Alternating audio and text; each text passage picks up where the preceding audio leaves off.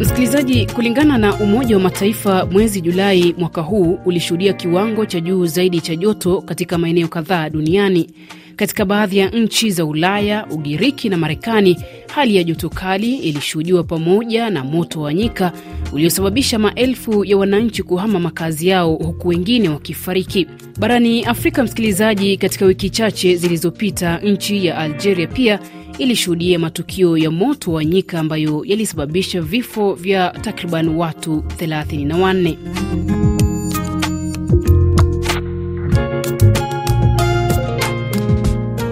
Mkuu wa Umoja wa Mataifa Antonio Guterres alikuwa na haya ya kusema kuhusu kuongezeka kwa viwango vya joto duniani. No more hesitancy. Hakuna No kusita tena, excuses. hakuna kutoa visingizio No tena, hakuna kuwangoja wengine kuchukua hatua kwanza. no Hakuna muda tena, bado inawezekana kudhibiti ongezeko la joto duniani hadi nyuzi joto temperature 1.5 na kuepuka janga kubwa la mabadiliko ya tabia nchi. Hili linawezekana iwapo tutachukua hatua ya haraka. Ushahidi uko kila mahali. Utu umesababisha uharibifu, lakini hili halipaswi kutukatisha tamaa, bali kutufanya kuchukua hatua. Bado tunaweza kuepuka hali mbaya zaidi, lakini ili tufanye hivyo, tunafaa kuacha kuchangia ongezeko la joto na badala yake tuanze kufanyia kazi malengo na kuongeza kasi ya hatua za kukabiliana na tabia nchi sasa. Katika jitihada za kukabiliana na matukio ya moto wa msituni nchini Kenya, wakala wa huduma za misitu KFS kwa ushirikiano na Ufaransa hivi karibuni walizindua mradi wa kupambana na moto katika misitu. Mradi huo ambao utagharimu euro milioni 22 tayari uko katika awamu ya kwanza na unatarajiwa kuisaidia Kenya katika malengo yake ya kuwafikia asilimia 30 ya misitu kufikia mwaka 2030. Krisula Zakaropulu ni waziri wa Ufaransa anayehusika na maendeleo ya kimataifa.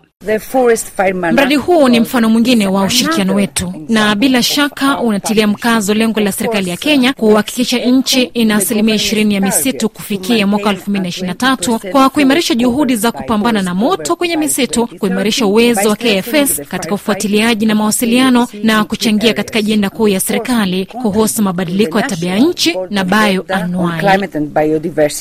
Kulingana na Alex Lemakoko, mhifadhi mkuu kutoka wakala wa huduma za misitu nchini Kenya, mradi huu una umuhimu katika kuimarisha juhudi zao za kukabiliana na moto kwenye misitu. Hii project ni mambo ya kuhusiana na eh, kupigana na mioto katika misitu, na hii project eh, inatupatia uwezo eh, katika Kenya Forest Service ya kuweza kupata ripoti kwa mapema na hata kufanya ile response ama kupigana na moto, na kwa sababu ya hiyo kutakuwa na project ambayo ita, itakuwa na miezi ishirini na nane eh, karibu shilingi bilioni mbili na, sa, na nukta saba na project hii itatu, itatusaidia kwa kuongeza maarifa kwa, kwa wafanyakazi wa Kenya Forest Service na pamoja na communities wale ambao tunafanya kazi pamoja na wao.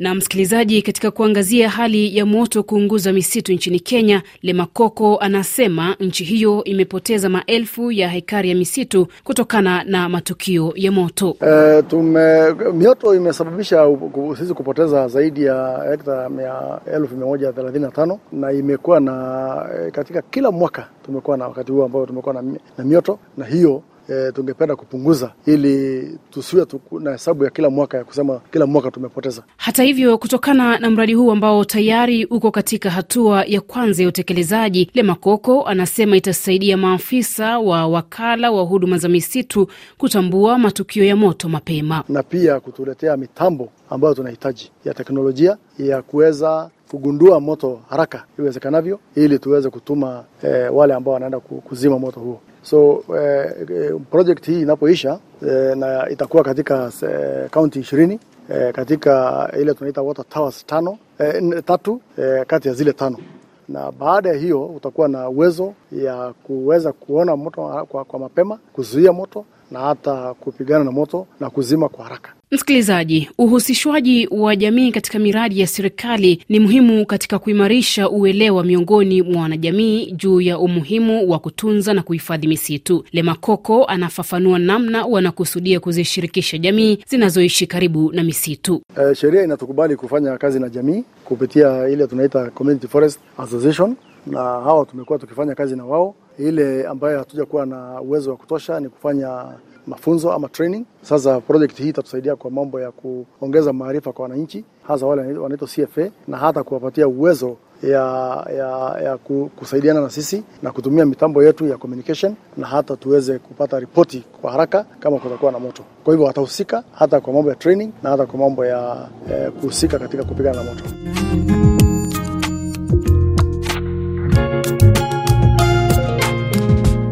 Msikilizaji, katika sehemu ya pili ya makala haya, maadhimisho ya siku ya kuwakumbuka walinzi wa misitu waliofariki wakiwa kazini yalifanyika juma lililopita nchini Kenya. Maadhimisho haya yaliandaliwa na wakala wa misitu nchini humo KFS. Kulingana na shirika la kimataifa la walinzi wa misitu IRF, takriban walinzi 148 kutoka mataifa 39 walifariki kati ya Juni mwaka 2022 na Mei mwaka 2023 kwa mujibu wa takwimu zilizothibitishwa na IRF. Afrika pekee ilirekodi vifo 65. Ili kufahamu changamoto wanazopitia, mwenzangu Jupiter Mayaka aliyezungumza na Isaac Meli, mmoja wa walinzi wa misitu ambaye alipoteza mikono yake akiwa kazini. Ilikuwa 2018 wakati msitu ilikuwa imefungwa. Sasa asubuhi niliamka tu nikiwa salama na nilikuwa outpost. Sasa kuna wamama walikuwa wanakata kuni. Sasa forester akanipigia simu akaniambia, sasa kama wewe ume, umeruhusu sasa mambo ya kuni. Nikaambia hapana, mkubwa. Akaniambia enda angalia sasa. So nikaenda nikaongelesha na hao wamama, wakaenda sasa kusunguka hivi kurudi, ilikuwa saa tisa kufikia plantation 6D Benon Forest Station, nikakutana na mjamaa alikuwa anakata looking, ilikuwa inaendelea hapo, ile ya kukata na kubeba na mabeka. Sasa alikuwa ameangusha, alikuwa na cross. Nikamuuliza tu, we ni nini unafanya?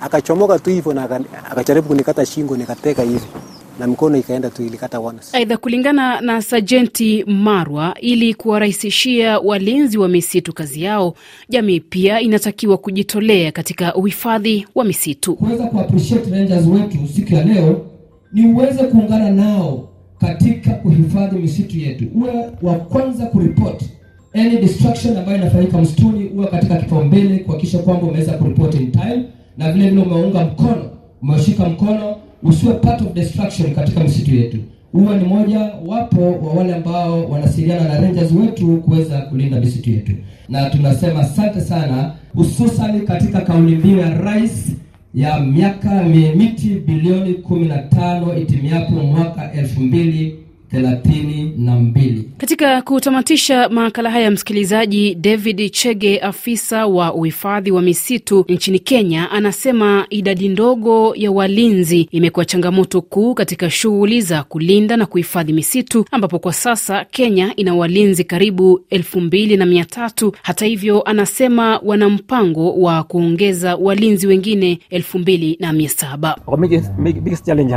Changamoto kuu kwetu imekuwa idadi ndogo ya walinzi ili kuwezesha kulinda misitu, lakini kwa sasa tunataka kuahidi kwamba kuendelea mbele na haswa na idadi hii tutakayopokea watakapokamilisha mafunzo yao baadaye mwaka huu, tutaimarisha huduma zetu, kuwaunga mkono jamii na tutapanda miti zaidi na hata kuwalinda zaidi.